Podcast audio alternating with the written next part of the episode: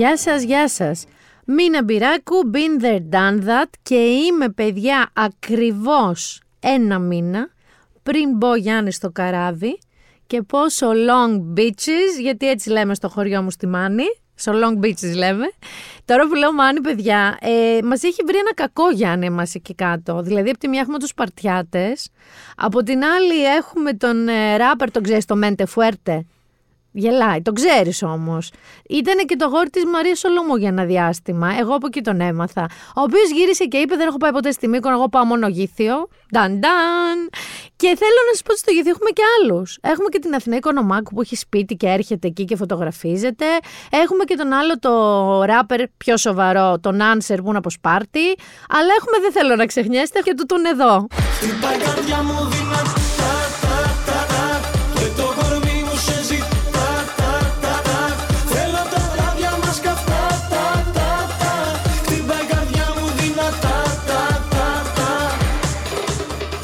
Έχουμε και Στέφανο Πιτσίνιαγκα, παιδιά.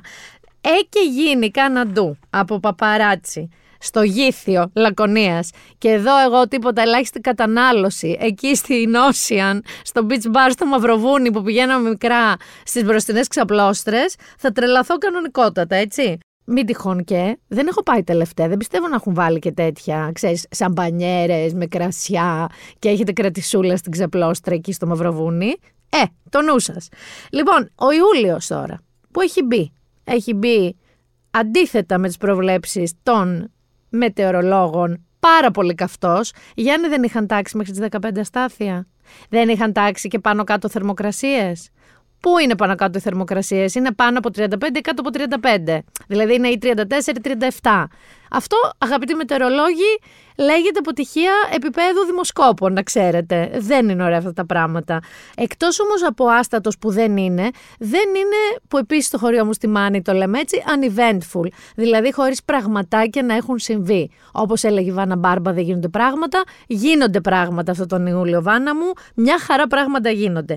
Καταρχάς, πριν πάμε στα πράγματα που γίνονται και επειδή το έχω αμελήσει και μου έχετε διαμαρτυρηθεί ποικιλό τρόπος, Γιάννη πιάσε μία ξενιτιά. Το ψωμί της ξενιτιάς είναι πικρό Το νερό της θολό και το στρώμα σκληρό Θα ξεκινήσω με τις μη ξενιτιές, γιατί πάντα έχουμε και ανθρώπους που μας στέλνουν και δεν στην ξενιτιά και δικαιούνται την αναφορά τους. Θέλω να ξεκινήσω με τη Μαρία Δανέζη. Έχεις πολλά φιλιά. Θέλω να σου πω ότι ο σύζυγός σου ο Νίκος είναι γλυκύτατος. Για να ξέρεις τι αποφάσισα ότι θα κάνω στα 50 μου; Γιατί αυτός ο άντρας της Μαρίας που σου λέει ο Νίκος ασχολείται με αυτά τα καράβια που κάνουν μικρές κρουαζιέρες, αλλά μπορεί να τα κλείσεις να κάνεις ένα γάμο πάρτι γάμου, βαφτίσια, ξέρω εγώ πάρτι, ή εγώ τα 50 μου. Αποφάσισα να τα κάνω πλωτά τα 50 μου, όταν με το καλό πάω εκεί. Σε 1,5-2 χρόνια από τώρα, δεν είναι τόσο μακριά τα 50 μου. Ε, είχα ζηλέψει στο εξωτερικό και δεν ήξερα τι γίνεται και εδώ. Που έχουν ποτάμια, έχεις δει που έχουν κάτι party boats. Που όντως κάνουν εκεί πάνω events, καλέσματα, γενέθλια. Κάνουν το πάρτι τους αντί στο σπίτι τους σε ένα μαγαζί, πάνω σε ένα πλωτό έτσι σκάφος, σε μια εξέδρα. Θα σε καλέσω. Ζαλίζεσαι; Ούτε δραμαμίνεστε, ούτε τίποτα εσύ. Είσαι ο άνθρωπός μου. Θα παρτάρουμε. Είδα σε ένα event που πήγα πάνω σε αυτό το σκάφος ότι παίζει και την Τζέι ωραιότατα με ηχεία παντού, σε όλα τα καταστρώματα. Θα το κάψουμε, κύριε Στέφανε, εν πλώ. Λοιπόν, συνεχίζω. Φίλιππε, εσύ στη Δονούσα, εκεί που ξέρεις. Να προσέχεις τα χταπόδια, ξέρεις τι έπαθε. Ο Φίλιππος είναι φανταστικός στο να τραβάει πλάνα υποβρύχια με GoPro. Εντάξει. Αλλά τι κάνει πολλές φορές, την αφήνει ένα βραχάκι για να περνάνε ξέρεις τα ψάρια κοντά, να την επεξεργάζονται, να κάνει zoom.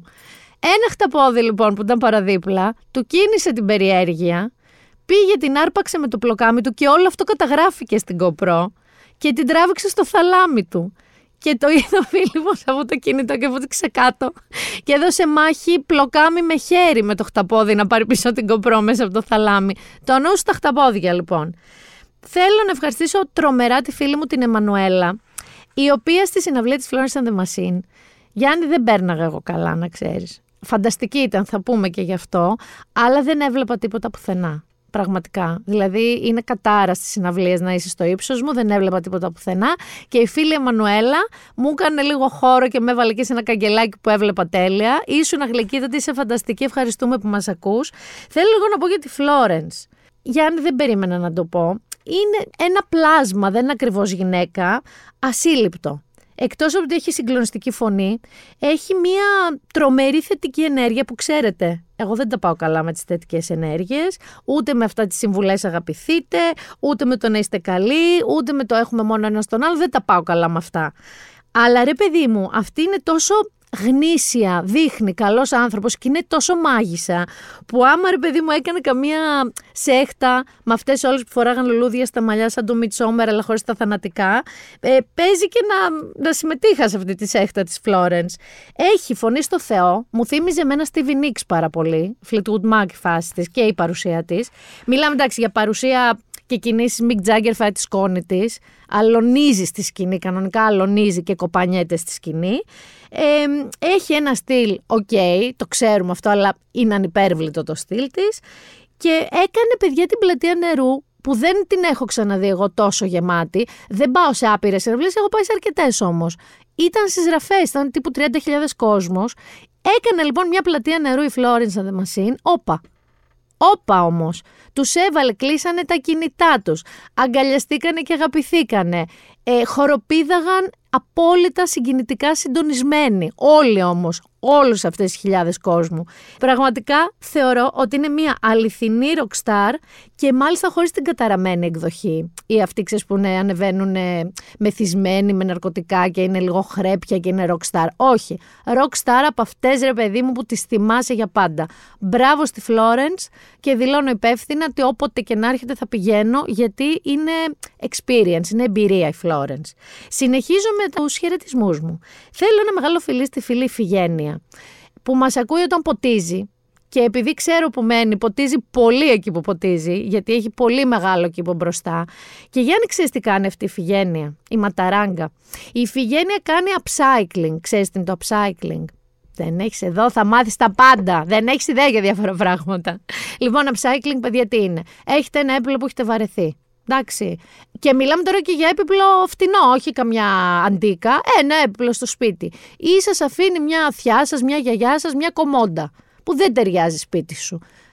Παίρνετε την ηφηγένεια, έρχεται το παίρνει, το βάζει στο εργαστηριό της, του αλλάζει τα πετρέλαια κανονικά, δηλαδή το ξύνει, το καίει, το πατινάρι, το βάφει, το ντύνει και παίρνετε εσείς πίσω σπίτι ένα τέτοιο κομμάτι που θες ρε παιδί μου να το βάλεις σε προθήκη μέσα στο σαλόνι σου, όχι να το βάλεις σε μια άκρη. Οπότε, αν σας ενδιαφέρει κάτι τέτοιο, στείλτε μου μηνύματα στα social και εγώ θα σας δώσω τα στοιχεία της. Φιλάκια πολλά η φυγένειά μου. Πάμε και στα ξένα. Λοιπόν, για τα ξένα τα περισσότερα είναι ταξιδιωτικά. Δηλαδή δεν ζουν εκεί, αλλά μας ακούνε στις τέσσερις άκρες του κόσμου, εντάξει, με υπερβολική, που ταξιδεύουν για μικροδιακοπές. Έχω ένα κοινό παρανομαστή. Όλοι μου λένε ότι αυτές οι διακοπές που κάνουν είναι πολύ φτηνότερες από την Ελλάδα και χωρίς να στερούνται πράγματα ή να μένουν σε κακά ξενοδοχεία. Δεν θα ξαναπώ εγώ για τα ελληνικά νησιά και την κατραπακιά και τη φάπα που τρώνε κάποια φέτος, ακριβώς για αυτό το λόγο. Η Νόρα, ας πούμε. Η Νόρα μας άκουσε από την νίκαια της Γαλλίας και λέει, πέραν του ότι μου είπε για τιμές, ότι εντάξει είναι ακριβή, είναι ακριβή η νίκαια, δεν είναι πιο φτηνή από ένα άλλο νησί εκτός Μικόνου, αλλά μου είπε κάτι και έχει απόλυτο δίκιο. Ότι είναι σαν αυτό που σας έλεγα για το Αμάλφι. Και η Νίκαια έχει πάρα πολύ μέτρια θάλασσα. Δηλαδή, εμείς που είμαστε κακομαθημένοι δεν βουτάς καν τόσο μέτρια θάλασσα. Αλλά η παλιά πόλη, τα παρατημένα παλιά σπίτια, γιατί είναι παλιά λουτρόπολη νίκαια. Τα έχουν φτιάξει, παιδιά, με τέτοιο κινηματογραφικό τρόπο. Τις ομπρελίτσες τους, τα πραγματάκια τους, που πραγματικά θες να φωτογραφίζεσαι και να φωτογραφίζεις τα πάντα, νιώθεις ότι παίζεις σε ταινία και θέλω αυτό να το ακούει Πελοπόννησος. Ακούει Πελοπόννησος. Εκεί στην Ηλία, ας πούμε, ακούτε τίποτα. Παντού είχαμε παραδοσιακά χωριά. Εμείς τα έχουμε κάνει σαν τα μούτρα μας. Συνεχίζω. Η Ναταλία άκουσε, λέει, Been there, done that, στη Φλωρεντία, οδηγώντας προς το σκάνι. Και δεν άντεχε τον καύσωνα. Θέλω να μην ανησυχείς, γιατί όταν έφυγε, λέει, από Ελλάδα, είχαμε πολύ περισσότερη δροσιά. Δεν έχουμε πια, Ναταλία μου. Έχουμε τα ίδια σκατάκια εμείς εδώ, τον ίδιο καύσωνα. Αλλά δεν έχουμε ούτε μπιστέκα Φιωρεντίνα, ούτε κιάντι εμείς. Έχουμε τη συγκρού εδώ πέρα. Οπότε μην παίζεις με τον πόνο μας. Να περάσει τέλεια. Ο φίλος Γιώργος είναι για σερφ στην Πορτογαλία, παρακαλώ στους ωκεανούς με τα σοβαρά κύματα. Όχι σαν εδώ που κολυμπάνε στη βουλιαγμένη, σαν φώκε, σαν χελώνες μερικοί και περιμένουν ένα κυματάκι τόσο οδά στην Πορτογαλία. Και Γιώργο μου, ρίξε κι άλλο αλάτι πορτογαλέζικο και εσύ στην πληγή μας. Είπαμε έχουμε ένα μήνα μέχρι τις διακοπές, που δεν είναι πολύ, αλλά δεν είναι και λίγο. Ο Δημήτρης είναι Αίγυπτο. Αχά, Μπράβο, αυτό το μήνυμα το έχω σημειώσει. Και μου λέει ότι μετά από εκείνο το τραγικό περιστατικό με τον τουρίστα στην Αίγυπτο που τον έφαγε ο Καρχαρίας, που ήταν ο πατέρας του στην ακτή και το έβλεπε, τρέμει να μπει στη θάλασσα και λέει πισίνα και μόνο πισίνα. Μη σου πω και στην παιδική, να είσαι σίγουρος. Ε, θέλω λίγο εδώ να κάνω ένα σχόλιο. Έχεις προσέξει ότι τσουπ τσουπ τσουπ από εδώ και από εκεί, κάπως αναφέρονται πάρα πολύ καρχαρίε στα ελληνικά νερά. Και δεν εννοώ πολύ τα τελευταία πέντε χρόνια, εννοώ τους τελευταίους δύο μήνες. Είδαμε καρχαρία στη Ζάκυνθο, είδαμε καρχαρία στην Εύβοια, είδαμε καρχαρία στην Κρήτη και είδαμε και καρχαρία στη Σέριφο. Και δεν είδαμε σαπουνάδες που λέμε, τους ξέρεις σαπουνάδες. Αυτά είναι κάτι σκυλόψαρα μεγάλα, αλλά δεν δαγκώνουν, δεν έχουν καν δόντια για να καταλάβεις. Όχι, είδαμε μάκο, είδαμε συγγενείς του μεγάλου λευκού, κανονικούς καρχαρίες. Οι επιστήμονες τώρα λέει μελετούν το γιατί και είναι καθυσυχαστική Γιάννη μου να ξέρεις. Λέει ότι έρχονται γιατί είναι πιο ζεστά πια τα νερά Έξω και έχουμε και αυτούς τους ε, αχινούς Παναμά, τα λεοντόψερα και όλα αυτά. Αλλά αυτά μέχρι τώρα δεν μας πειράζουν. Οι καρχαρίες μας πειράζουν. Και έρχονται, λέει, σε πιο ζεστά νερά να γεννήσουν. Και έχουν και συμβουλή, Γιάννη. Βέβαια, λέει, άμα δούμε καρχαρία, να απομακρυνθούμε αργά. Νοχελικά θα σας έλεγα, σαν γοργόνες ρε παιδί μου. Δηλαδή θα δω εγώ ένα μάκο καρχαρία στα όσα μέτρα και θα πω στον εαυτό μου, άκου μήνα. Οι επιστήμονες είπαν να κολυμπήσεις πάρα πολύ αργά και ήρεμα. Αυτό ακριβώς θα κάνω, ρε παιδί μου. Εννοείται, εξυπακούεται. Δεν θα αρχίσω να τσαλαβουτάω, ας πούμε, σαν να έχω πάθει λύσα κακιά, μέχρι να με προσέξει ο Καρχαρίας στην περίπτωση που δεν με έχει προσέξει. Δεν ξέρω, παιδιά, τι άλλο πραγματικά θα μας βρει. Δεν ξέρω. Δηλαδή, να είμαι εγώ τώρα στην Ηρακλιά με τη μάσκα μου. Θυμάστε πέρσι που σας έλεγα για να σκάρω το Τζίμι που τον έβλεπα κάθε μέρα. Να κοιτάω λοιπόν το Τζίμι το σκάρο. Και εγώ ξαφνικά να δω μπροστά μου ένα μάκο ή ένα Dagger Shark ή κανένα Great White. Γιατί όχι ένα μεγάλο λευκό καρχαρία στην Ηρακλιά. Και να απομακρυνθώ ήρεμα, αργά, νοχελικά. Με τρελός παπά τους βάφτη, έτσι. Και γενικά δεν ξέρω τι άλλο θα πάθουμε. Δεν ξέρω. Όρκες Γιάννη λες. Έχεις δει που στο εξωτερικό κάθονται εκεί και λένε ψου ψου ψου ψι ψι ψι, μαζεύονται οι όρκες και την πέφτουν μαζί σε σκάφη και τα αναποδογυρίζουν.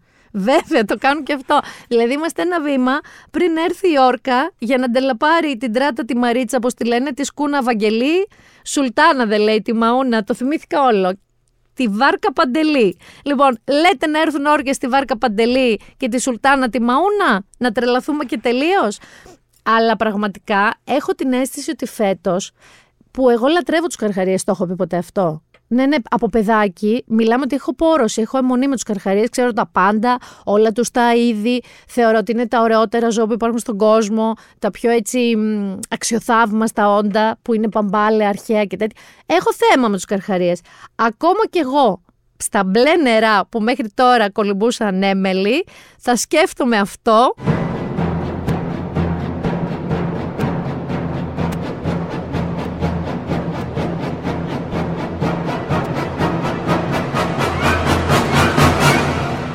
Και θα τρέμει το φιλοκάρδι μου. Δεν πρόκειται καν να πάω στα άπατα, στα μαύρα τα νερά. Και θα σταματήσω να λέω και σε ξένους φίλους μου, γιατί το κάνω και αυτό, που εξέρω τις θάλασσές μας και τους λέω ακούστε, όχι, εμείς δεν είμαστε καν σαν την Ιταλία. Είμαστε καλύτεροι. Γιατί οι θάλασσές μας είναι φανταστικές και δεν μπορεί να σας συμβεί τίποτα αν κολυμπήσετε από το ένα νησί στο άλλο, άντε καμιά τσούχτρα. Με τι μούτρα θα το ξαναπώ εγώ τώρα αυτό.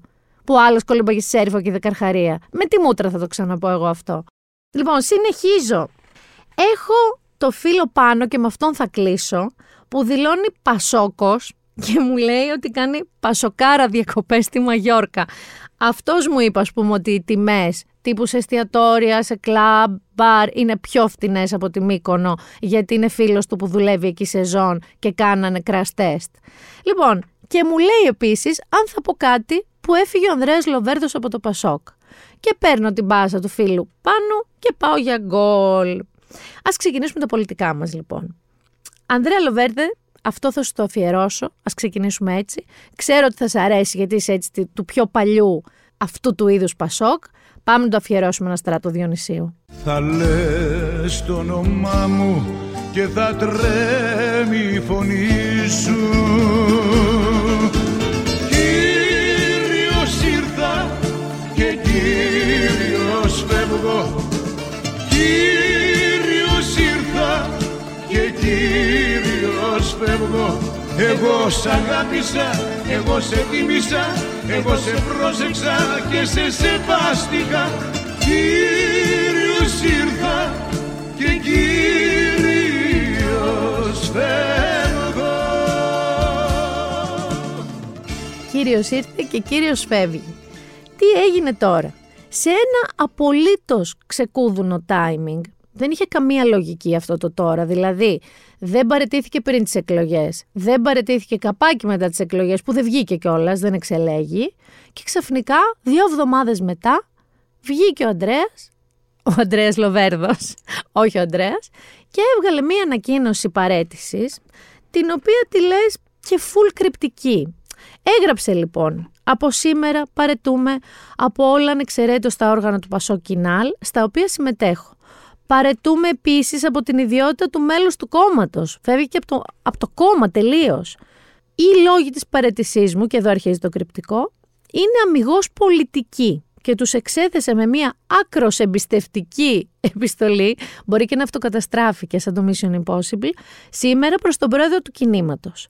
Εύχομαι στον πρόεδρο, τα στελέχη και τα χιλιάδες μέλη του Πασό Κινάλ καλή επιτυχία στον αγώνα και τις προσπάθειές τους και κλείνει λέγοντας για τα μέλη, τα στελέχη και τους ψηφοφόρους του Πασόκ που με αγάπησαν και αγάπησα, η απόφασή μου αυτή είναι για καλό και πάνω απ' όλα είναι πεντακάθαρη. Για να κατάλαβες εσύ τίποτα από όλο αυτό. Γελάει. Και γελάει και σαν μαϊμού ύπουλη. Λοιπόν, καταρχάς λέει είναι οι λόγοι πολύ και πολιτικοί όχι προσωπική. Γιατί αν επειδή μου έφευγε και έλεγε προσωπική λόγη, δεν θα κάτσει κανείς να το ψάξει τώρα και να το υπεραναλύσει. Αλλά είπε ότι οι λόγοι είναι πολιτικοί και τους εξέθεσε σε μια πολύ εμπιστευτική επιστολή στον Νίκο Ανδρουλάκη. Και ότι όλα αυτά γίνανε για καλό. Ποιανού, δικό του, του Πασόκ, του πλανήτη, δεν ξέρω ποιου. Και ενώ κάποια στελέχη, γιατί υπήρχε αυτό το κλίμα, αναστέναξαν με ανακούφιση, γιατί η αλήθεια είναι ότι όλο αυτό το διάστημα εσωκομματική αντιπολίτευση έκανε. Το ρίχνε το φαρμακάκι του όπου μπορούσε. Έλεγε την παρολίτσα του. Γινόταν δυσάρεστος. Οπότε είμαι σίγουρη ότι ένα κομμάτι του Πασόκινάλ έκανε ένα. Ευτυχώς τον ξεφορτωθήκαμε. Όχι όλοι όμως. Γενικά η Χαριλάου Τρικούπε άφησε να αιωρηθεί μία δήλωση που δεν αποδίδεται σε έναν άνθρωπο ότι ο καθένας κρίνεται από τις επιλογές του. Ξανά η μάνα μου, κάνω ό,τι καταλαβαίνεις. Αλλά εννοώ ότι οι επιλογές δεν ήταν καλές. Λοιπόν, θα σας πω εγώ μόνο μαντεψιές που έχω κάνει. Τελείως μόνο μου. Θέλω να πω δεν έχω καμία πληροφόρηση. Για να μην νομίζετε ότι μου έχουν σφυρίξει από το news τίποτα και έχω καμία πληροφορία. Δεν έχω καμία. Η μία μου μαντεψιά, η εύκολη, είναι να μετακινηθεί σε ένα κόμμα Γιάννη που ας πούμε άλλοι Πασόκοι, Παλαιοί, έχουν υπουργεία, ενώ την είναι δημοκρατία. Γιατί έχουμε και Χρυσογοίδη, έχουμε και Φλωρίδη. Σου λέει ο Ανδρέας Λοβέρτος, εγώ γιατί; Σε πηγάδι έχω κατουρίσει. Μία εξήγηση πιθανή είναι αυτή. Μια άλλη εξήγηση είναι να τσαντίστηκε ο Ανδρέας Λοβέρδος γιατί ο Νίκος Ανδρουλάκης, ένα άλλο παλιό στέλεχος του Πασόκ που επίσης δεν εξελέγει, ο Κώστας Σκανδαλίδης, Έβαλε λοιπόν ο Νίκος Ανδρουλάκης τον Κώστα Σκανδαλίδη, επικεφαλής της ομάδας τώρα κρούσης, δράσης, οργάνωσης των αυτοδιοικητικών εκλογών του Οκτωβρίου. Σου λέει ξανά ο Ανδρέας Λοβέρδος, σε πηγάδι κατούρισα εγώ. Εγώ δεν μπορώ να αναλάβω μια ομάδα μες στο Πασόκ. Και έρχομαι και στην τρίτη που είναι τελείως conspiracy theory δικό μου, αλλά για κάποιο λόγο μου κάτσε έτσι εμένα ρε Γιάννη, ότι μπορεί να πήγε στον Νίκο Ανδρουλάκη και να του είπε Τώρα που καθάρισα με τα βουλευτηλίκια, γιατί δεν είναι πια βουλευτής, μήπως να κατέβω με το Πασόκ δήμαρχος Αθηναίων. Γιατί μου κάνει λίγο το προφίλ του για δήμαρχος Αθηναίων απέναντι στον Πακογιάννη. Οπότε ή που το είπε ο Ανδρουλάκης, είναι τα λες μωρέ κοπέλι, τι λες, ή δεν του είπε και τίποτα και αυτό σου λέει δεν έχω εγώ ρόλο και θέση στο Πασόκ, φεύγω. Πάντως, το gut feeling μου, που μπορεί να βγει πολύ λάθος, σας ξαναλέω, για την επιθυμία του να πάει για δήμαρχος Αθηναίων, μου λέει ότι ουδέν κρυπτών υπό τον ήλιο του Πασόκ και πιστεύω ότι κάπου κάπως θα διαρρεύσει, θα δώσει καμιά συνέντευξη, θα μάθουμε τους πολιτικούς λόγους που τον οδήγησαν σε αυτή την ηχηρή αποχώρηση από όποια όργανα είναι μέσα στο Πασόκ αλλά και από το ίδιο το Πασόκ. Γιάννη, φοράγαμε την Τετάρτη που μας πέρασε στο πάλι αυτή εγώ και η Μαριλού, άσπρα πράσινα και στηρίζαμε την επάνωδο, την εκτόξευση της κεντροαριστεράς, αλλά δεν είχαμε υπολογίσει το μπαμπέσκο χτύπημα που έκανε στο Πασόκ Ανδρέας Λοβέρδος και το παράτησε. Συνεχίζω. Έχουμε και έναρξη νέας Βουλής σήμερα που ηχογραφούμε. Θα βγει δηλαδή η κυβέρνηση στη Βουλή να κάνει τις προγραμματικές τη δηλώσεις, να γίνει συζήτηση και νομίζω θα καταλήξει και σε ψηφοφορία το Σάββατο, αν δεν κάνω λάθος. Αλλά πριν από αυτή, Γιάννη, είχαμε ορκομοσία και είχαμε και ψήφιση Προέδρου Βουλής και είχαμε και πολλά στιλιστικά και χωροταξικά δράματα. Γιατί εγώ έχω προειδοποιήσει από την πρώτη μέρα ότι αυτό που θα δούμε στη Βουλή είναι θείασος. Θα είναι τσίρκο αυτό που θα ζήσουμε σε αυτή τη Βουλή. Ας ξεκινήσουμε λίγο με τα στιλιστικά. Εγώ λίγο δεν μπορώ που κανένας δεν έχει πια το δικαίωμα ρε παιδί μου να πει απλά αν του άρεσε ή δεν του άρεσε ένα ρούχο. Εγώ δεν σου λέω να πάμε σε τίποτα χαρακτηρισμούς, ούτε χοντράδες, αλλά ξαφνικά δεν έχεις καν το δικαίωμα να πεις ότι σου άρεσε ή δεν σου άρεσε ρε παιδί μου ένα ρούχο. Κάθε άνθρωπος βάσει των αναφορών που έχει, του χαρακτήρα του και του γούστου του, ρε παιδί μου, επιλέγει κάποια ρούχα. Και με αυτά τα ρούχα εκφράζεται. Είναι ένας τρόπος έκφρασης, η επιλογή των ρούχων που θα φορέσω εγώ, αν ας πούμε, με καλέσει ο Γιάννης στο γάμο του. Μπορεί εγώ να έρθω ντυμένη και να πει τι σκεφτόταν αυτή. Μπορεί να το πει, ρε παιδί μου, δεν και κακό, δεν για θάνατο να κρίνουμε το ρούχο κάποιου. Εγώ, ας πούμε, θεώρησα ότι η ορκομοσία είναι λίγο περιβόλη. Και δεν θα πω αυτό που φαντάζεστε. Γιατί αν εμένα με καλούσε κάποιος να ορκιστώ στη Βουλή, γιατί θα με είχατε ψηφίσει να μπω, στο δικό μου τώρα το φτωχό μυαλό, εγώ θα βάζω κάνα κοστούμι, κάνα ταγέρ, κάνα σκέτο φόρεμα, να βάζε και καμία τσαχπινιά σε κάνα παπούτσι, καμία τσάντα. Εγώ είδα σε αυτή την ορκομοσία και look MTV Awards. Είδα και look τα βαφτίσια είναι η ζωή μου. Αρκετά τέτοια look κιόλας. Είδα και look νύφη μπραιτζίλα, όχι απλή νύφη, νύφη ρε παιδί μου. Είδα και πρώτο τραπέζι ρέμο. Είδα πολλά που δεν μου αρέσαν, είδα και πολλά που μου αρέσανε. Αλλά ποτέ δεν θα φτάσω στα επίπεδα και κανείς άνθρωπος λογικός που ξέρω του κυρίου Τζίμερο. Ο οποίος κύριος Τζίμερος φυσικά ξαναχτύπησε. Στο προηγούμενο επεισόδιο τα είχε βάλει με τη Σοφία Ζαχαράκη για το πώς γίνεται άτεκνη και άγαμη να είναι υπουργός οικογένεια, που ξανακούστηκε αυτό. Μην ξαναλέω τα επιχειρήματά μου. Αυτή τη φορά λοιπόν έγραψε στο Twitter που φαν παρένθεση το Twitter τον έκανε suspend, του έκλεισε το λογαριασμό, γιατί λέει ότι παραβιάζει την πολιτική του Twitter για τα media, ε, που σημαίνει ότι ήταν προσβλητικός κάπου. Και αυτό συγκεκριμένα που είπε είναι μια ατέρμονη χοντράδα. Θα σας παρακαλέσω, όσους έχετε μικρά παιδιά που για κάποιο λόγο ακούν αυτό το podcast, Γιούλη λέω και τον Κωνσταντίνο από Μακρινέτων, γιατί θα πω κάποιες κουβέντες που δεν τις λέω, τις λέω ο κύριος Τζίμερος. Έγραψε λοιπόν για την Τζόρτζια Κεφαλά. Το έχετε πάρει είδηση. Τζόρτζια Κεφαλά, που δεν είναι το επώνυμό της Τζόρτζια τον μπλε, το επώνυμό της δεν είναι τον μπλε, είναι η Τζορτζία Κεφαλά. Α πούμε ότι τον μπλε είναι το middle name της. Εμφανίστηκε με ένα έτσι περίεργο κιμονό, εμφανίστηκε εκεί με έτσι ένα ανοιχτό top και εμφανίστηκε και με κυτρινοπράσινα λάι μαλλιά.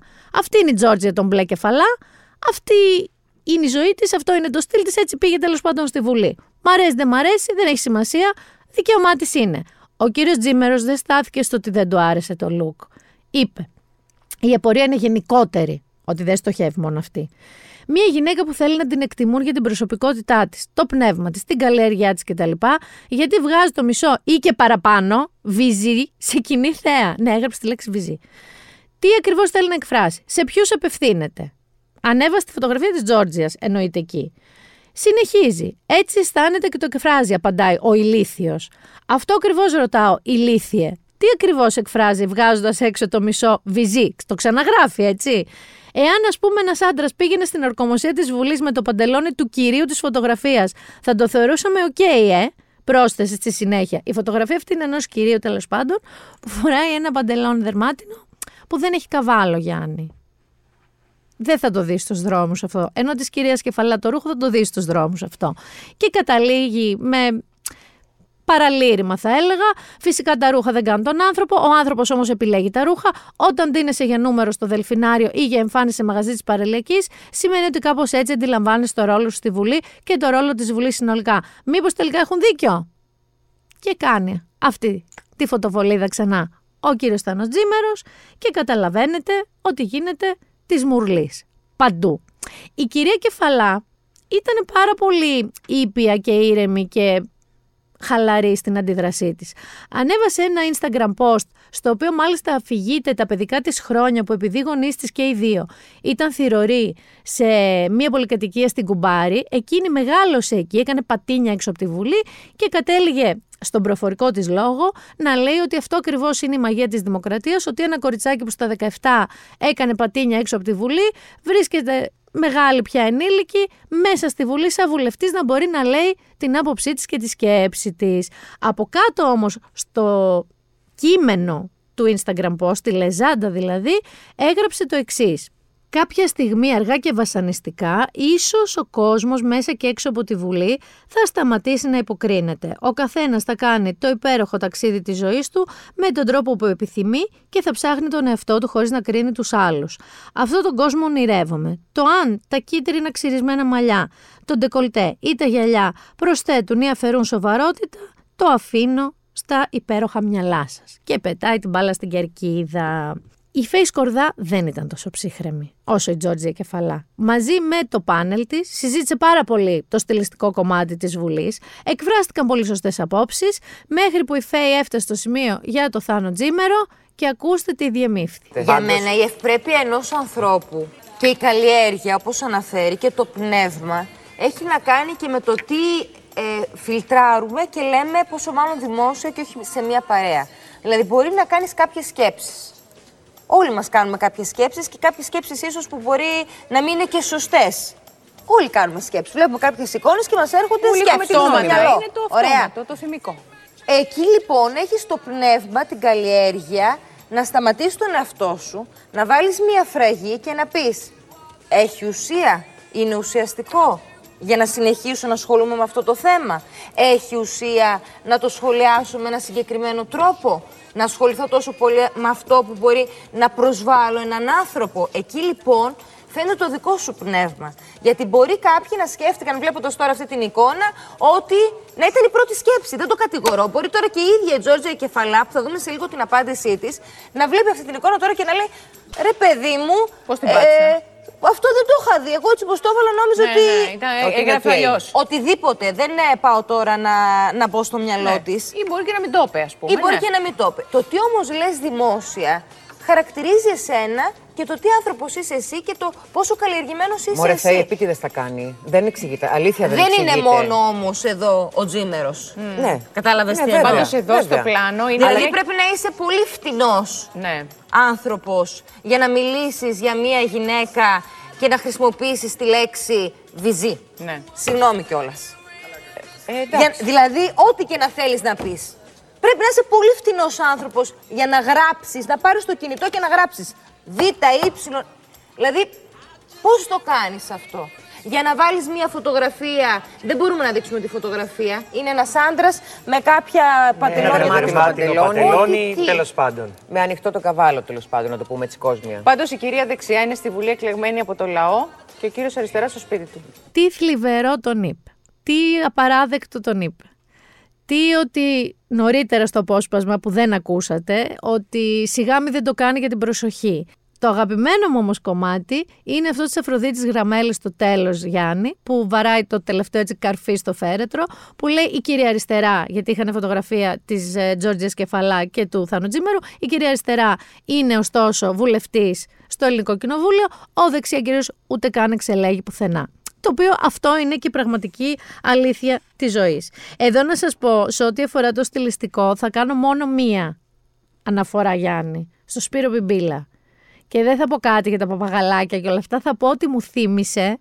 Έχεις δει το story; Δεν σου θύμισε το γούντι; Με τα εμπριμέ που κάμισε και την καμπόκι ζώνη και το παντελόνι. Μετά είπε ο ίδιος ότι έβαλε μέσα το σακάκι του, ακόμα πιο πολύ. Αν είχατε βάλει και ένα καπέλο, κύριε Μπιμπίλα, ήσασταν ο γούντι. Και πραγματικά χαμογέλασα, πραγματικά γλυκά, όχι κοροϊδευτικά. Γιατί η αλήθεια είναι, ακούστε να δείτε. Ο καθένας μας είναι αυτό που σας είπα. Το τι θα φοράγα εγώ με το τι θα φορέσει ένας άλλος είναι επιλογή του. Είναι το πώς είναι, πώς δίνεται, τι χαρακτήρα έχει. Οκ. Και απ' την άλλη είναι και πώς αντιλαμβάνεται και τη θέση του, έτσι. Εγώ δεν θα ντυνόμουν όπως έρχομαι εδώ και με βλέπει ο Γιάννης, οριακά παραλία, αν με καλούσαν στη Βουλή. Είναι τι σκέφτεται ο καθένας.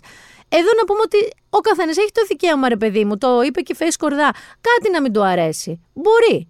Μπορεί να πει ότι εγώ αυτό δεν το βρίσκω ωραίο. Για χύψη ο μεγαλόγο. Με επιχείρημα. Δεν είναι όμως ωραίο να μην φιλτράρετε και να παθαίνετε τζίμερους δημοσίως. Και είναι και πολύ κακό να, πώς να σου πω, να χαρακτηρίζετε με τρόπους ανθρώπους. Το στιλιστικό κομμάτι, ξαναλέω, όταν μένει μόνο στιλιστικό και δεν πάει σε σεξιστικά παρακλάδια και παραδρόμους, έχεις δικαίωμα να πεις αν κάτι σ' αρέσει δεν σ' αρέσει. Και γιατί δεν σ' αρέσει. Όμως μην παθαίνετε τζίμερο, μην γίνεστε σκατόψυχοι θα το πω και βγάζετε το 2023 χάρακες να μετράτε τον ντεκολτέ της μιας και τον ποδόγυρο της άλλης. Γιατί η Τζόρτζια Κεφαλά, ναι, τράβηξε όλα τα βλέμματα, φαντάζομαι το, το περίμενε και πήρε τα περισσότερα σχόλια, αλλά μην νομίζετε ότι ας πούμε η Δόμνα δεν είχε σχόλια, η Ράνια Θρασκιά δεν είχε σχόλια. Διάβασα τέρατα για τον ντεκολτέ της μιας και για τα σκισίματα στο φόρεμα της άλλης. Θέλω λίγο να μην παθαίνετε νίκη. Μην παθαίνετε νίκη, δεν είστε νίκη. Εκτός αν ψηφίζετε νίκη, οπότε πάω πάσο σε αυτό. Είχαμε και χωροταξικά ζητήματα τώρα που πανίκει και γυρνάω λίγο στους Σπαρτιάτε. Είδες τι έγινε. Χαμός έγινε με το που κάτσαν οι Σπαρτιάτες. Λοιπόν, το ήξερες εσύ ότι από τη Γαλλική Επανάσταση και μετά έχει οριστεί και γιατί λέμε αριστερά και δεξιά, αλλά και πού κάθεται η αριστερά και η δεξιά σε μια ολομέλεια. Ότι στα αριστερά έδρανα κάθεται η αριστερά και στα δεξιά έδρανα κάθεται η δεξιά. Και φαντάζομαι οι νεοναζιστές κάθονται κάπου σε κάποιο άκρο. Εδώ λοιπόν οι Σπαρτιάτες αποφάσισαν να πάνε στα αριστερά έδρανα πάνω από το ΣΥΡΙΖΑ. Το οποίο όντως δεν έχει συμβεί ποτέ στα χρονικά. Και μη μου πείτε ρε παιδί μου τώρα, έλα μορσιγά τώρα που κάτσανε. Από τη στιγμή που υπάρχει συμβολισμός, εδώ και πάρα πολλά χρόνια, από τη Γαλλική Επανάσταση, ξαναλέω και έπειτα, είναι καλό αυτός ο συμβολισμός να προσέχουμε τι λέει. Και όντως οι Σπαρτιάτες να κάθονται στα αριστερά έδρανα ψηλά, λέει κάτι κακό. Διαμαρτυρήθηκε εντόνω ο ΣΥΡΙΖΑ μέσω και της κυρίας Γεροβασίλη και του κύριου Φάμελου και ο κύριος Στασούλας, που είναι πρόεδρος της Βουλής ξανά, είπε ότι θα το διευθυντήσει. Είπα όμως Σπαρτιάτε, και θα σε ξαναγυρίσω λίγο στην Τζόρτζια τον μπλε κεφαλά. Γιατί ενώ όλοι ασχολούνταν με τον ντεκολτέ της και με το αν τα μαλλιά της ήταν αρκετά κίτρινα ή αρκετά πράσινα, σαν αυτά τα. έχεις δει αυτά τα quiz στο, στα social media ή στο Google στο ίντερνετ γενικά, που λέει αυτό το φόρεμα το βλέπεις μπλε ή ροζ. Κάπως έτσι ήταν τα μαλλιά της Τζόρτζιας. Έχω πετύχει και καυγά ότι δεν ήταν κίτρινα, ήταν πράσινα. Έχεις αχρωματοψία, δεν έχω αχρωματοψία. Λοιπόν, αυτή τη φορά η Τζόρτζια, η οποία είναι πόσες δύο μέρες βουλευτής, πόσες μέρες είναι βουλευτής, αποφάσισε να απασχολήσει και με άλλο τρόπο την ας πούμε κοινή γνώμη και τα social media. Έκανε λοιπόν κάποιες δηλώσεις σε ρεπόρτερ του Αντένα σχετικά και με αυτό που έγινε με την εμφάνισή της, αλλά είπε και κάποια άλλα πράγματα για τους Σπαρτιάτες. Όπως ας πούμε ότι θεωρεί ότι αυτοί οι οποίοι ψήφισαν Σπαρτιάτες είναι ένα κομμάτι της κοινωνίας που θέλει να προχωρήσει πιο δυναμικά και είπε κι άλλα. Για πάμε να την ακούσουμε. Το κόμμα των Σπαρτιατών που μπήκε στη Βουλή και μπήκε με ένα έτσι μπορούμε να πούμε ψηλό ποσοστό 5,7. Νομίζω ότι ε, ε, αντιπροσωπεύουν ένα κομμάτι της κοινωνίας το οποίο θέλει να προχωρήσει λίγο πιο δυναμικά. Ε, δεν συμφωνώ φυσικά με όλες ε, τις θέσεις. Μπορώ να πω ότι διαφωνώ με τις περισσότερες. ε, γιατί ο δυναμισμός δεν έχει να κάνει με την επιβολή και έχει να κάνει με το διάλογο και τη συζήτηση και, το, και τη στοιχειοθ- στοιχειοθέτηση των απόψεών σου. Δεν θεωρώ τους μεθόδους τους ε, ε, δόκιμους. Είπε λοιπόν και ότι με τις περισσότερες απόψεις τους δεν συμφωνώ, αφήνοντας ένα κενό για όποιον θέλει να το σκεφτεί έτσι, στο ότι με κάποιες απόψεις τους μπορεί και να συμφωνεί. Έτσι ακούστηκε. Ο Γιώργος Λιάγκας φυσικά το πήρε αυτό και μαντέψτε τι έκανε. Κάτι που κάνει γενικά ο Γιώργος Λιάγκας, το τέντωσε. Πάμε να ακούσουμε και το δικό του αγανακτισμένο λογίδριο. Εν αρχή είναι ο λόγος. Να το ξεκαθαρίσουμε. Εγώ εύχομαι στην κυρία Κεφαλά να γίνει μια καλή βουλευτής, να μπορέσει με ευκολία να διατυπώνει αυτό που έχει στο μυαλό της και στο κεφάλι της. Γιατί, αν δεν το καταφέρει σύντομα, πιστεύω, θέλω να βγω ψεύτης, ότι θα έχουμε να ασχοληθούμε πολύ μαζί της. Και καλό σήμερα την κυρία Κεφαλά πραγματικά να μας πει ξεκάθαρα ποιες είναι οι θέσεις οι δικές της που είναι σύμφωνες με το κόμμα των Σπαρτιατών. Για να γνωριζόμαστε όλοι σε αυτή τη χώρα. Σήμερα αντιλήφθηκα και για μένα αυτό είναι το σημαντικό κύριε Κεφαλά και όχι αν ντυθήκατε σαν να πάτε στα μπουζούκια στην παραλία ή με το ντεκολτέ σας έξω. Για μένα το σημαντικό είναι ότι βγαίνετε σήμερα δημόσια και λέτε ότι συμφωνείτε με κάποιες θέσεις των Σπαρτιατών. Θέλω λοιπόν πραγματικά μέσα στην ημέρα να βγείτε και να μας πείτε, γιατί είστε και νέα βουλευτής, να μάθουμε αυτό που είπατε απηχεί τις δικές σας θέσεις ή απηχεί κομμάτι θέσεων του κόμματός σας. Να μάθουμε δηλαδή ξεκάθαρα αν η κυρία Κωνσταντοπούλου ή εσείς προσωπικά διαχωρίζοντας την, κο- την προσωπική σας γραμμή από την κομματική, συμφωνείτε και σε ποια πράγματα συμφωνείτε με τους Σπαρτιάτες. το πήγε λίγο μακριά. Δηλαδή, άρχισε να κάνει και πιεστικές ερωτήσεις στον αέρα, στο κενό. Δεν είχε την Τζόρτζη απέναντί του, ότι αυτή είναι η δική της άραγε θέση. Ή είναι η θέση του κόμματός της. Και αν δεν είναι η θέση του κόμματός της, αποστασιοποιείται από τη θέση του κόμματός της.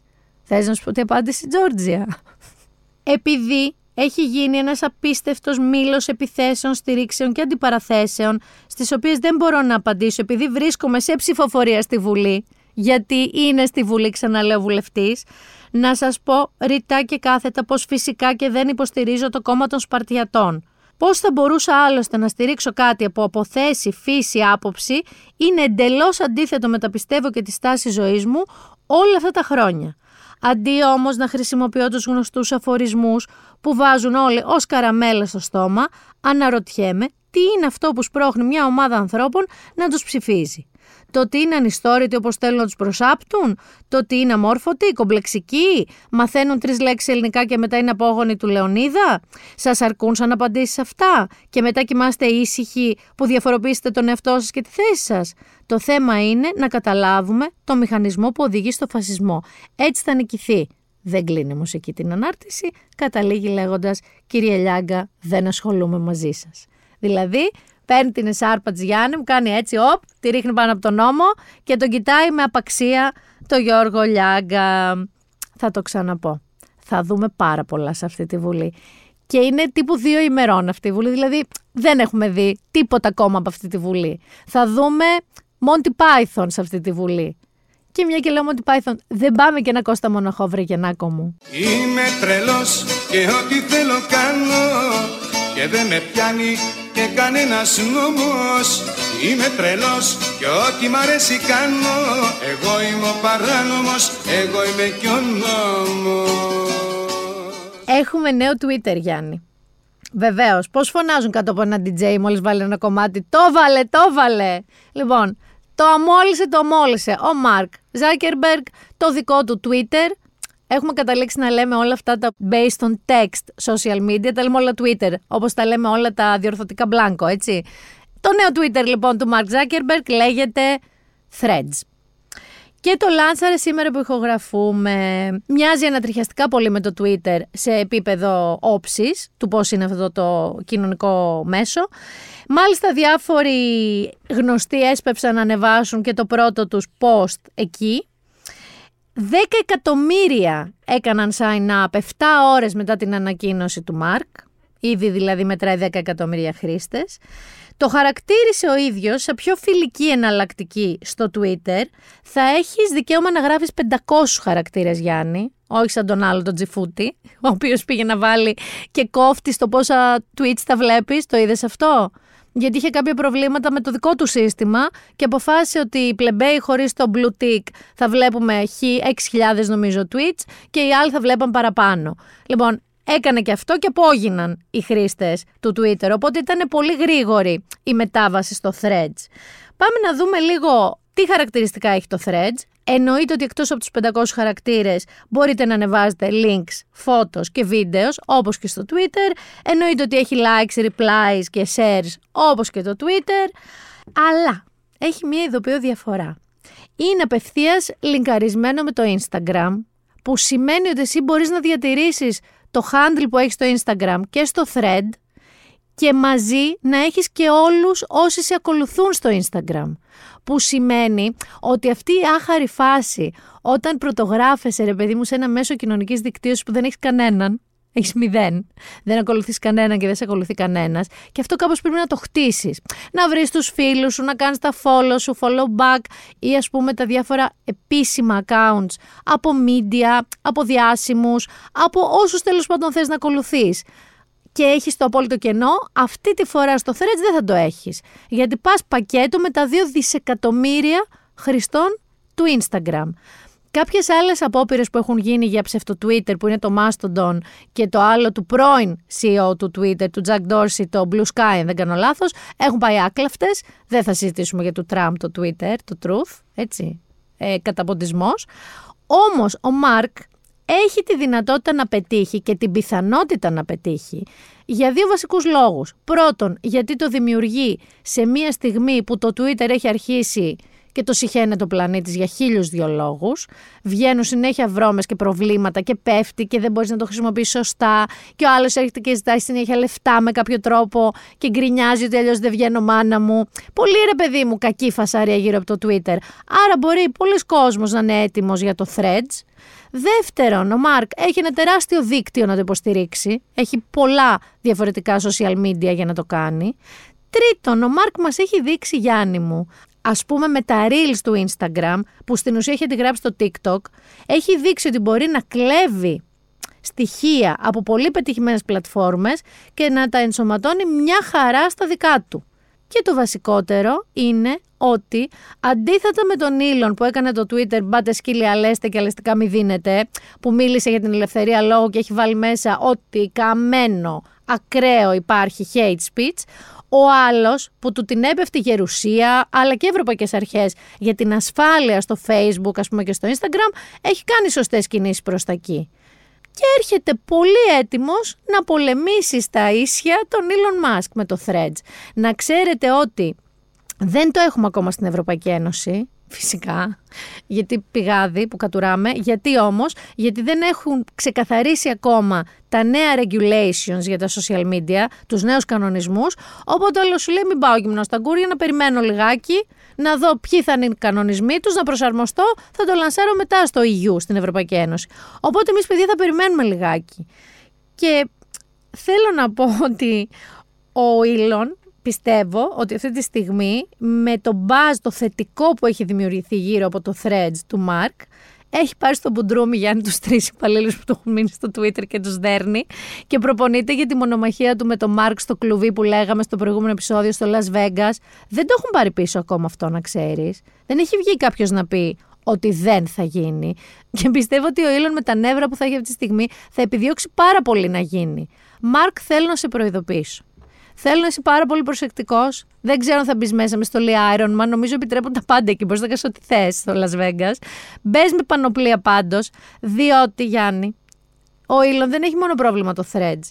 Βγήκε ο βιογράφος του, ο οποίος λέγεται Walter Isaacson και μεταξύ άλλων έχει κάνει και τη βιογραφία του Steve Jobs και του Einstein. Είναι τέτοιος τύπος. Έδωσε μια συνέντευξη και είπε ότι ο Elon Musk έχει ένα demon mode σαν άνθρωπος. Δηλαδή έχει μια δαιμονισμένη πλευρά. Δαιμονίζεται κοινό ο Elon Musk. Και έχει μια πολύ σκοτεινή πλευρά και παντελή απουσία συνέστησης. Θα μου πεις σιγά, μη σου κάνεις ένα τώρα όλο αυτό εντύπωση. Ο όρος μάλιστα Demon Mode, να ξέρετε, δεν βγήκε από τον ίδιο τον Isaacson, το βιογράφο. Βγήκε από την πρώην σύντροφο του Elon Musk, την Grimes, που είναι και η μαμά του C3PO και του R2D του. Δεν πρόκειται να θυμηθώ πώς λένε αυτά τα δύο παιδιά από τα 17 που έχει ο Elon. Αυτά που είχαν αυτά τα ονόματα αλγόριθμων. Και έχω να σας πω λοιπόν ότι συγκεκριμένα βιογράφος του είπε το εξής ότι όταν μπαίνει σε αυτό το demon mode, σε αυτή τη σκοτεινή, πολύ σκοτεινή πλευρά του, δεν έχει κανένα ίχνος ανθρωπιάς και ενσυναίσθησης, σε σημείο όμως παθολογικό. Και το ανέλησε και λίγο παραπάνω. Λέει ότι παθαίνει μανιακή ανυπομονησία, ότι θέλει να γίνει κάτι τώρα και εννοεί τώρα. Δεν εννοεί σε λίγο, αλλά με μανία αυτό, με φωνές, με ουρλιαχτά. Λέει ότι φωνάζει και τρομοκρατεί τους υπαλλήλους του για να τους μάθει, για να τους δείξει, για να τους διορθώσει. Μάλιστα λέει ότι από τις φορές που, γιατί ο Άιζαξον ήταν δύο χρόνια η σκιά του για να γράψει τη βιογραφία του. Από τις φορές λοιπόν που τον είδε να ουρλιάζει και να βρίζει και να φωνάζει σε υπαλλήλους του, ένα 70% είχε μια βάση ας πούμε επικοδομητική, με πολύ λάθος τρόπο, αλλά το 20% των φορών έφτανε σε τέτοια άκρα το πόσο τους μείωνε και τους προσέβαλε, που ήταν τελείως προβληματικό. Θυμάται χαρακτηριστικά, λέει, μία φορά που μάλλον πάρα πολύ έναν υπάλληλό του για ένα λάθος που είχε κάνει, όχι βάρη λάθος, όχι μία αναστρέψιμο λάθος και αναγκάστηκε εκείνος να του πει ότι έχασε πρόσφατα το παιδί του και γι' αυτό το μυαλό του δεν ήταν συγκεντρωμένο και αυτό συνέχιζε να ορίεται, σαν να μην το άκουσε ποτέ. Demon mode, δαιμονισμός. Και μάλιστα ο Άιζαξον περιγράφει και ένα πολύ χαρακτηριστικό ανέκδοτο για τη γνώμη του Elon Musk για αυτό που λέμε συνέστηση, έμπαθη. Πιστεύει λοιπόν, άκου Γιάννη, ότι το να έχεις ενσυναίσθηση απέναντι σε έναν άνθρωπο είναι εγωιστικό. Βέβαια. Γιατί; Δεν δίνει σημασία στη μεγάλη εικόνα που μπορεί να κάνει καλό σε πολλούς ανθρώπους. Αν εγώ δηλαδή πάω και του πω κάποιος μου πέθανε, κάτι μου συμβαίνει, με πάρα πολύ άρρωστη, δεν θα κάνει πίσω, δεν θα μου δείξει συμπόνια, ρε παιδί μου, γιατί θα πάρει το βλέμμα του από το μεγάλο στόχο του που θα κάνει καλό σε πολλούς ανθρώπους. Όπως ας πούμε κάνει το Twitter αυτή τη στιγμή. Μαρκ, μην πεις ότι δεν σε προειδοποίησα. Πραγματικά, σε παρακαλώ πάρα πολύ, το νους σου. Να σας πω κάτι σε σχέση με όλα αυτά γιατί διάβασα και κάτι άλλο σε σχέση με το AI.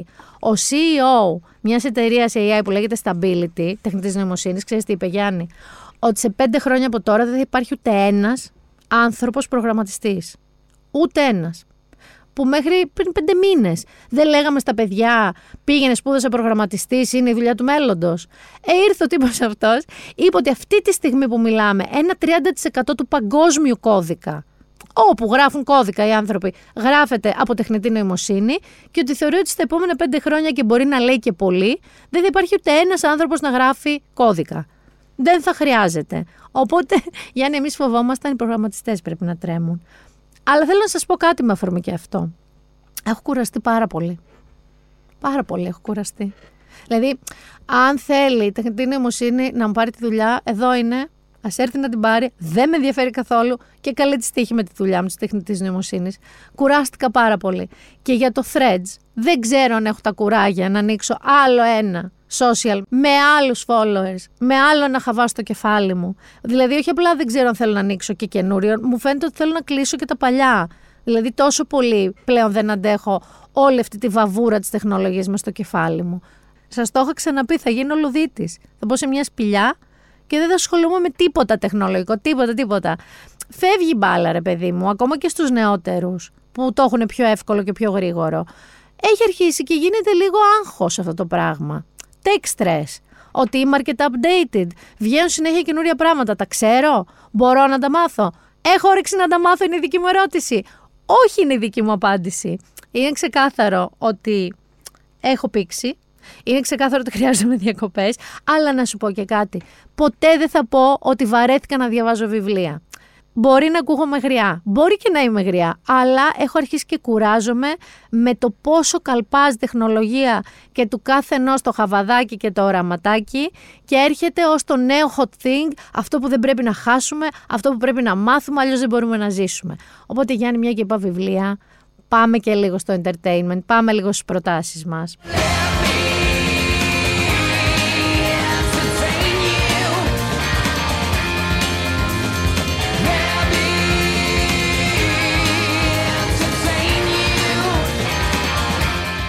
Θα ξεκινήσω λοιπόν από βιβλία, γιατί είναι η εποχή τους. Πιο πολύ είναι η εποχή παιδεία τώρα των βιβλίων παρά των σειρών, είναι η αλήθεια. Παρά το ότι έχουμε σειρές και βγαίνουν μέσα στον Αύγουστο και πάρα πολύ καλές σειρές. Δηλαδή το The Bear, το season 2, που ξέρω ότι είναι εκπληκτικό, έρχεται 2 Αυγούστου, ας πούμε, στο Disney Plus. Σημειώστε το αυτό. Πάμε όμως από τα βιβλία να ξεκινήσουμε. Σήμερα, Γιάννη, έχω μόνο σκοτεινιά και έρευος. Έχω κυρίως crime, ε, τέτοια πράγματα. Και θα ξεκινήσω, για όσους δεν το έχετε διαβάσει, με τη μαμά, πραγματικά τη μαμά όλων των αστυνομικών μυθιστορημάτων όλων των εποχών. Στην ουσία είναι το πρώτο αστυνομικό μυθιστόρημα που γράφτηκε ποτέ. Σου μιλάω για τον Edgar Allan Poe και τους ε, φόνους της οδού Μόργ, το οποίο κυκλοφόρησε από τη Διόπτρα. Η υπόθεση έχει ως εξής. Πολύ ξανά μπορεί να το έχετε διαβάσει. Φρικτές δολοφονίες στο Παρίσι. Φρικτές όμως.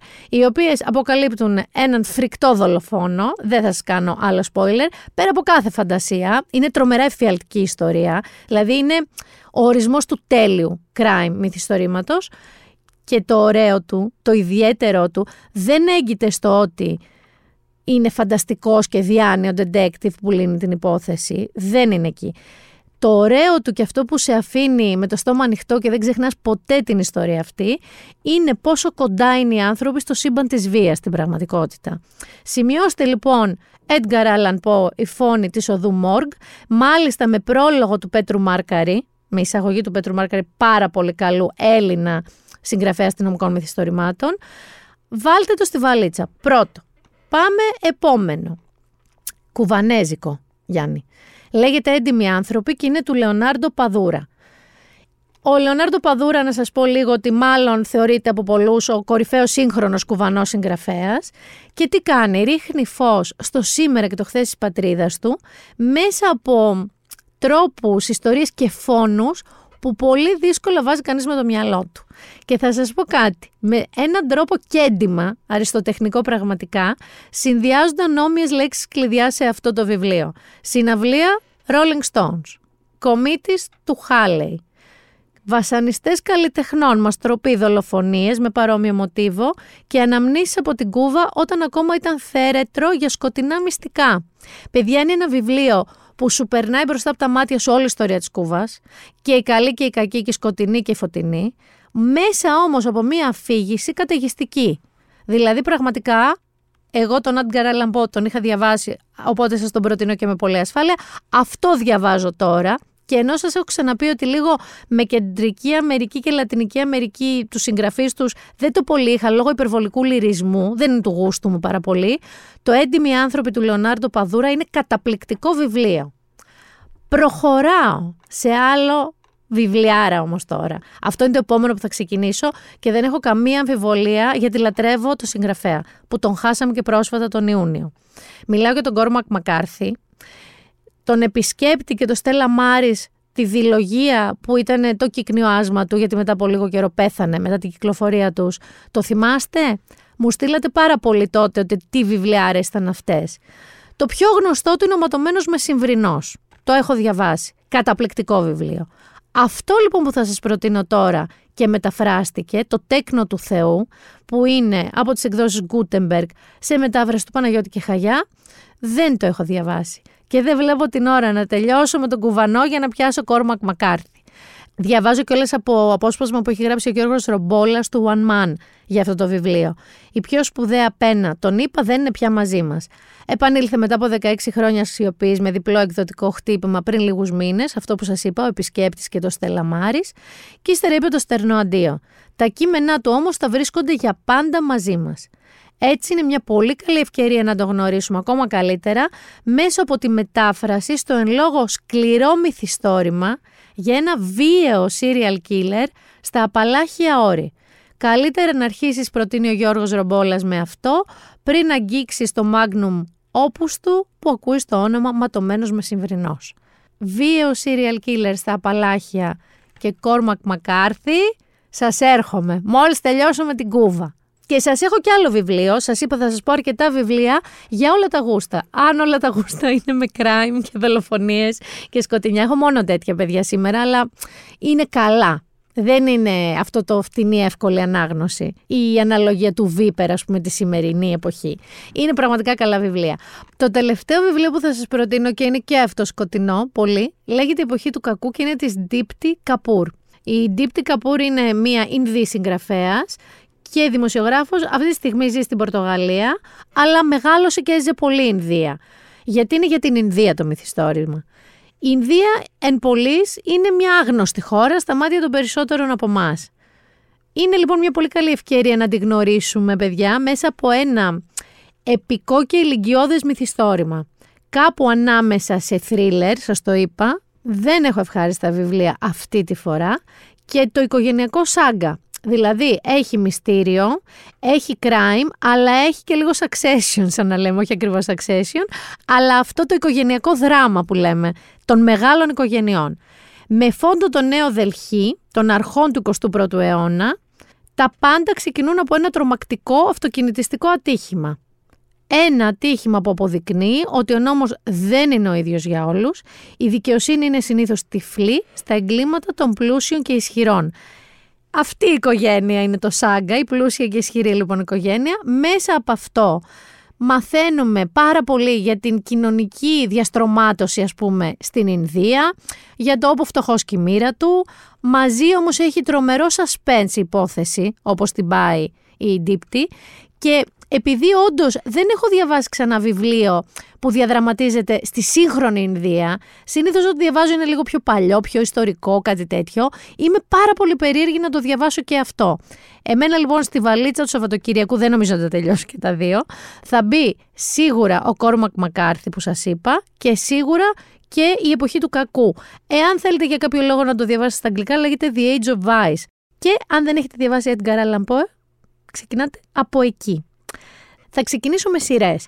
Με μία σειρά που θα σας πω όμως κάτι, ενώ έχει action, ενώ είναι περιπέτεια, είναι πολύ ιδιαίτερα φτιαγμένη, γιατί φυσικά είναι και στο Apple TV και το Apple TV κάνει μόνο ιδιαίτερες σειρές. Γιάννη έχει και πρωταγωνιστή τον Idris Elba και λέγεται Hijack. Και δεν έχουν ολοκληρωθεί τα επεισόδια, αλλά από αυτά που έχω δει εγώ μέχρι τώρα μπορώ να σας πω ότι είναι μια πάρα πολύ καλή σειρά. Άκου τώρα την υπόθεση. Σε ένα αεροπλάνο που κατευθύνεται από το Ντουμπάι στο Λονδίνο γίνεται αεροπειρατεία. Πρώτη ιδιαιτερότητα της σειράς είναι ότι η αφήγησή της, η απεικόνισή της είναι σε real time. Γι' αυτό και είναι σειρά και όχι ταινία. Που και γίνεται η αεροπειρατεία, σώζουν ή δεν σώζουν και τελειώνουμε. Γι' αυτό είναι και σειρά. Μέσα σε αυτό το αεροπλάνο βρίσκεται ο Σαμ Νέλσον που τον υποδίεται ο Ιντρι Έλμπα, ο οποίος είναι ένας πάρα πολύ πετυχημένος διαπραγματευτής στον κόσμο του business. Δηλαδή, είναι αυτός ο οποίος όταν πάνε να γίνουν μεγάλες συμφωνίες, να κλειστούν τεράστιες συμφωνίες μεταξύ εταιριών, μπαίνει μέσα αυτός και κάνει τη διαπραγμάτευση. Άρα έχει αυτό το ταλέντο. Προσπαθεί λοιπόν με αυτή του την ιδιότητα και τη γνώση να σταθεί στο ύψος των περιστάσεων, που οι περιστάσει εδώ είναι μια αεροπειρατεία, και να προσπαθήσει κάπως να σώσει τους επιβάτες και τις ζωές τους. Όμως, επειδή αυτός είναι λίγο μαθημένος από διαπραγματεύσεις επιχειρηματικές που είναι λίγο high risk, ρισκάρεις εκεί, τζογάρεις για να κλείσει τη συμφωνία, μπορεί αυτό να σκάσει και στα δικά του μούτρα και στα μούτρα φυσικά των επιβατών. Εννοείται ότι σε όλο αυτό το διάστημα, όσοι είναι κάτω στη γη και προσπαθούν να λύσουν αυτή την αεροπειρατεία, είναι ξέρεις, μούμπλε, μούμπλε, δεν βοηθάνε σε τίποτα. Επειδή λοιπόν το θέμα είναι τετριμένο, είναι μια αεροπειρατεία, αλλά η προσέγγιση του και από άποψη γυρίσματος, αυτό το real time, και από άποψη του ποιος προσπαθεί να σώσει τον κόσμο από την αεροπειρατεία και πώς, που είναι ο Ιντρισέλμπα και έχει μάθει άλλο τύπο διαπραγματεύσεις, κάνουν παιδιά αυτή τη σειρά εξαιρετικά ενδιαφέρουσα. Οπότε σας τη συστήνω έχοντας δει μόνο όσα επεισόδια έχουν βγει. Τέσσερα νομίζω έχουν βγει. Πάμε σε σειρά άλλη, πάλι Γιάννη κυνηγητά, άγχος, στρες. Τζακ Ράιαν έχεις δει καθόλου, στο Prime. Τζακ Ράιαν του Τομ Κλάνσι, πολύ γνωστού συγγραφέα κατασκόπων. Ο Τζακ Ράιαν λοιπόν ήταν ένας υπάλληλος της CIA αλλά γραφείου, χαρτογιακάς, που από το πρώτο season του Τζακ Ράιαν της σειράς βρέθηκε στο πεδίο δράσης, βρέθηκε στο πεδίο της μάχης. Και από τότε του συμβαίνουν τα χειρότερα και προσπαθεί να λύσει καταστάσεις που πάντα κινδυνεύει πάρα πολύ. Στην τελευταία σεζόν την τρίτη, την προηγούμενη, ήταν στην Αθήνα Γι' αυτό σε ρώτησα αν το έχεις δει. Φούλα Αθήνα, πλάκα, μοναστηράκι, βαρβάκιος, μπροστά από τη βόλβη του Άρη. Χαμός είχε γίνει με τα γυρίσματα τότε. Ήταν πάρα πολύ στην Αθήνα. Η τελευταία λοιπόν σεζόν ξαναβρίσκει τον Τζακ Ράιαν να κυνηγάει κάπου κάποιους και να τον κυνηγάνε και να τον κρεμάει η CIA. ίδιο βιολί είναι. Επίσης βγαίνει επεισόδιο και εβδομάδα, δεν είναι όλα τα επεισόδια πάνω. Αλλά Πρώτον, εγώ θα το δω γιατί έχω δει τα τρία προηγούμενα και τον αγαπάω τον Τζακ Ράιαν. Και δεύτερον, γιατί είμαι ψυχαναγκαστική και δεν μπορώ να αφήσω μία σεζόν χωρίς να τη δω.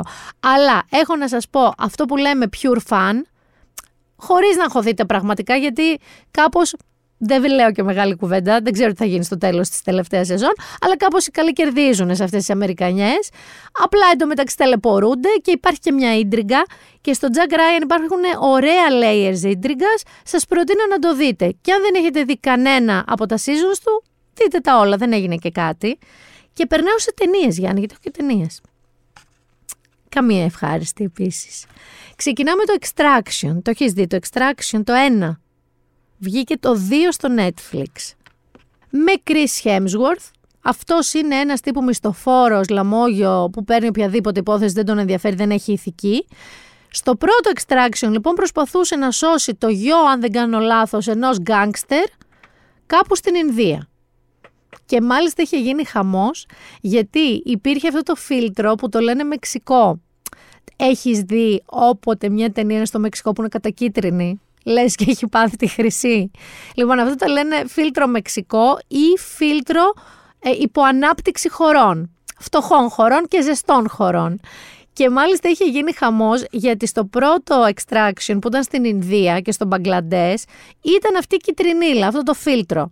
Ας πούμε εγώ θυμάμαι παιδιά ότι στις σκηνές του Breaking Bad που διαδραματιζόντουσαν στο Μεξικό ήταν κατακίτρινες. Ό,τι και να θυμηθείτε ταινία που γίνεται στο Μεξικό είναι κατακίτρινη. Και τον είχαν κράξει πάρα πολύ άσχημα γι' αυτό, την Ισάφη πια. Στο δεύτερο λοιπόν τώρα Extraction, το οποίο αναμενόμενα έχει ανέβει πολύ ψηλά στο Netflix, ο πρωταγωνιστής, ο οποίος είναι ο Τάιλερ Ρέικ, προσπαθεί να σώσει ολόκληρη οικογένεια ενός αδίστακτου γκάγκστερ, κάναμε upgrade για από το ένα παιδί σε ολόκληρη οικογένεια, που είναι φυλακισμένη. Καταλαβαίνετε τι θα δείτε. Όμως αν είστε λάτρες της δράσης, θέλω να σας πω ότι ο Ρούσο που το έχει σκηνοθετήσει έχει κάνει Marvel, Γιάννη μου. Και στο πρώτο Extraction υπήρχε μία σκηνή 12 λεπτών, one shot, γυρισμένη με μία κάμερα, στην οποία πια στο τέλος έπεφτε εσύ αποκαμωμένος στον καναπέ και έλεγες παιδιά κάπου φτάνει κάπου όπα. Και ο ίδιος ο πρωταγωνιστής ο Χέμσγουρθ είχε πει ότι είναι το χειρότερο και καλύτερο, αλλά πιο απαιτητικό και δύσκολο γύρισμα που έχει κάνει στη ζωή του αυτή η 12 σκηνή. Οπότε μην το κάνετε, ρε παιδί μου, στην άκρη έτσι πολύ αβίαστα, γιατί αν αγαπάτε τη δράση, είμαι σίγουρη ότι δεν θα σας απογοητεύσει. Και έχω για το τέλος και ένα horror. έχω πάει από crime σε κυνηγητά κατασκόπους για να καταλήξω σε horror. Είναι κανονικό horror. Δεν θα σας το χρυσώσω το χάπι, αλλά πρωταγωνιστή η Σάρα Σνούκ, η Σιβ από το Succession, που μου έχει λείψει, η κόκκινο μάλ, η κόρη της οικογένειας. Εδώ όμως κάνει μία γιατρό γονιμότητας, η οποία ρε παιδί μου έχει πολύ συγκεκριμένες απόψεις για τη ζωή, για τον κύκλο της ζωής και ούτω καθεξής. Είναι και η ιδιότητά της. Ωστόσο, όταν αναγκάζεται να κατανοήσει την όλο και πιο παράξενη θα το πω, πολύ ευγενικά, συμπεριφορά της μικρής της κόρης, πρέπει να αμφισβητήσει αυτά τα πιστεύω της, αυτά που δεν κάνει βήμα πίσω για τα όσα πιστεύει για τον κύκλο της ζωής και να αντιμετωπίσει ένα φάντασμα από το παρελθόν της. Λοιπόν, δεν είναι η καλύτερη ταινία horror που έχετε δει στη ζωή σας, αλλά αν είστε φαν του είδους, είναι μια πολύ αξιοπρεπής horror ταινία. Κοινώ σας την προτείνω. Εγώ τώρα να σας πω τη γνώμη μεταξύ του Extraction και του Run Rabbit Run, έτσι λέγεται η ταινία. Μου άρεσε πιο πολύ το Run Rabbit Run. Μπορεί να μην ήμουν σε φάση όταν είδα το Extraction για τόσο κυνηγητό και καταιγιστική δράση. Το άλλο που είναι πιο υπόγειο, πιο ύπουλο, μου άρεσε περισσότερο. Θα κλείσω αυτό το podcast με μια καλή και με μια κακή είδηση. Και πρώτα θα ξεκινήσω εννοείται με την κακή είδηση για να κλείσουμε γλυκά και μελωμένα. Η κακή είδηση, Γιάννη, μου την ψηλοναφέραμε πριν. Η 3η Ιουλίου ήταν η πιο ζεστή μέρα στην ιστορία του κόσμου σε όλο τον πλανήτη. Θα μου πεις Ποτσγέννην. Ποτσγέννην. Μετράνε το μέσο όρο θερμοκρασίας στην επιφάνεια της γης και στον αέρα και ήταν 17,18 βαθμούς Κελσίου για λίγες ώρες, όχι για όλη τη μέρα. Και αυτή η θερμοκρασία είναι η μεγαλύτερη που έχει καταγραφεί ποτέ στην ιστορία του κόσμου μας. Και δεν θα πάρουμε κάποιο βραβείο γι' αυτό, προφανώς. Απλά πρέπει να βάλουμε τα κεφάλια μας λίγο κάτω σοβαρά και να σκεφτούμε πού πάει ο πλανήτης. Φυσικά οι επιστήμονες το απέδωσαν αυτό στην κλιματική αλλαγή, αλλά και σε ένα αναδυόμενο φαινόμενο Ελνίνιο. Το ζητούμενο είναι ότι καταγράφηκε επισήμως η πιο θερμή μέρα στην ιστορία του πλανήτη. Και αυτό είναι μια πάρα πολύ κακή είδηση. Αλλά θα κλείσουμε καλή είδηση, παιδιά. Η οποία είναι καλή είδηση και δεν είναι ακριβώς είδηση με την έννοια του νέου, αλλά είναι κάτι που το παρακολούθησα από την αρχή που άρχισε να συμβαίνει αυτή η ιστορία.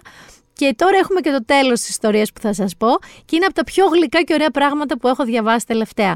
Και είναι κυριολεκτικά για ανθρώπους της διπλανής πόρτας. Είχε γίνει viral, Γιάννη, τον Ιούνιο, ένα σημείωμα που είχε κολλήσει ένα κοριτσάκι σε ένα ασανσέρ η Χάιντι, η οποία παρακαλούσε τους ενίκους της πολυκατοικίας της να μην γίνει κάποιο πάρτι μεταξύ 1η και 12 Ιουνίου, γιατί θα έδινε πανελλήνιες και όλα τα πάρτι στην ταράτσα ακουγόντουσαν πολύ στο σπίτι της.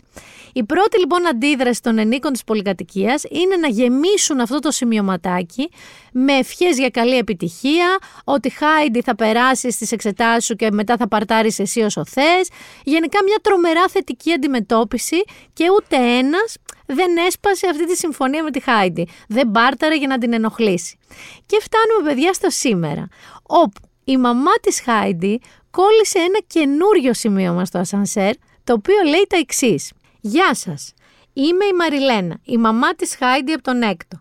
Θα ήθελα να σας ευχαριστήσω και να σας πω ότι οι φοβερές σας ευχές έπιασαν τόπο.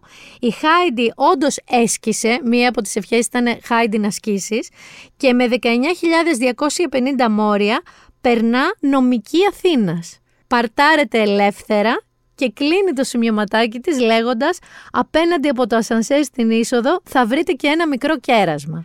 Και ρε παιδί μου, θα μου πεις τώρα σιγά τα δέντρα. Ναι, αλλά κάπως η σκέψη ότι αυτό το κοριτσάκι, Χάιντι, έκανε αυτό το μήνυμα. Μένει σε μια πολυκατοικία με ανθρώπους που και κατάλαβαν και τις ευχήθηκαν. Και είναι με μια μαμά εξίσου αστεία και έξυπνη που άφησε ένα νέο μηνυματάκι στο ασανσέρ μαζί με κέρασμα για τους γείτονες είναι μια εικόνα τόσο γλυκιά και ωραία που μου το εύχομαι και εμένα και εσάς και για τους γείτονές σας να έχουμε οι άνθρωποι αυτή τη σχέση. Πάει με άλλαξη Φλόρεν για πάντα, νομίζω. Αρχίζω και λέω μελωμένα και δακρύβρεχτα θετικά πράγματα. Αλλά πραγματικά μου ζέστανε λίγο τα μέσα μου αυτή η ιστορία με τη Χάιντι.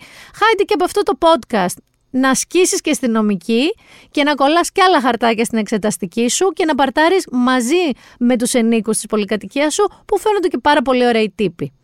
Ήταν το Binder Done That, ήταν η Μίνα Μπυράκου. Θα σας ευχηθώ να σας προσέχετε όπως πάντα, να είστε ευγενικοί, μην παθαίνετε τοξικότητες, ιδίως τώρα που προστίθενται και νέα social media στα χεράκια σας.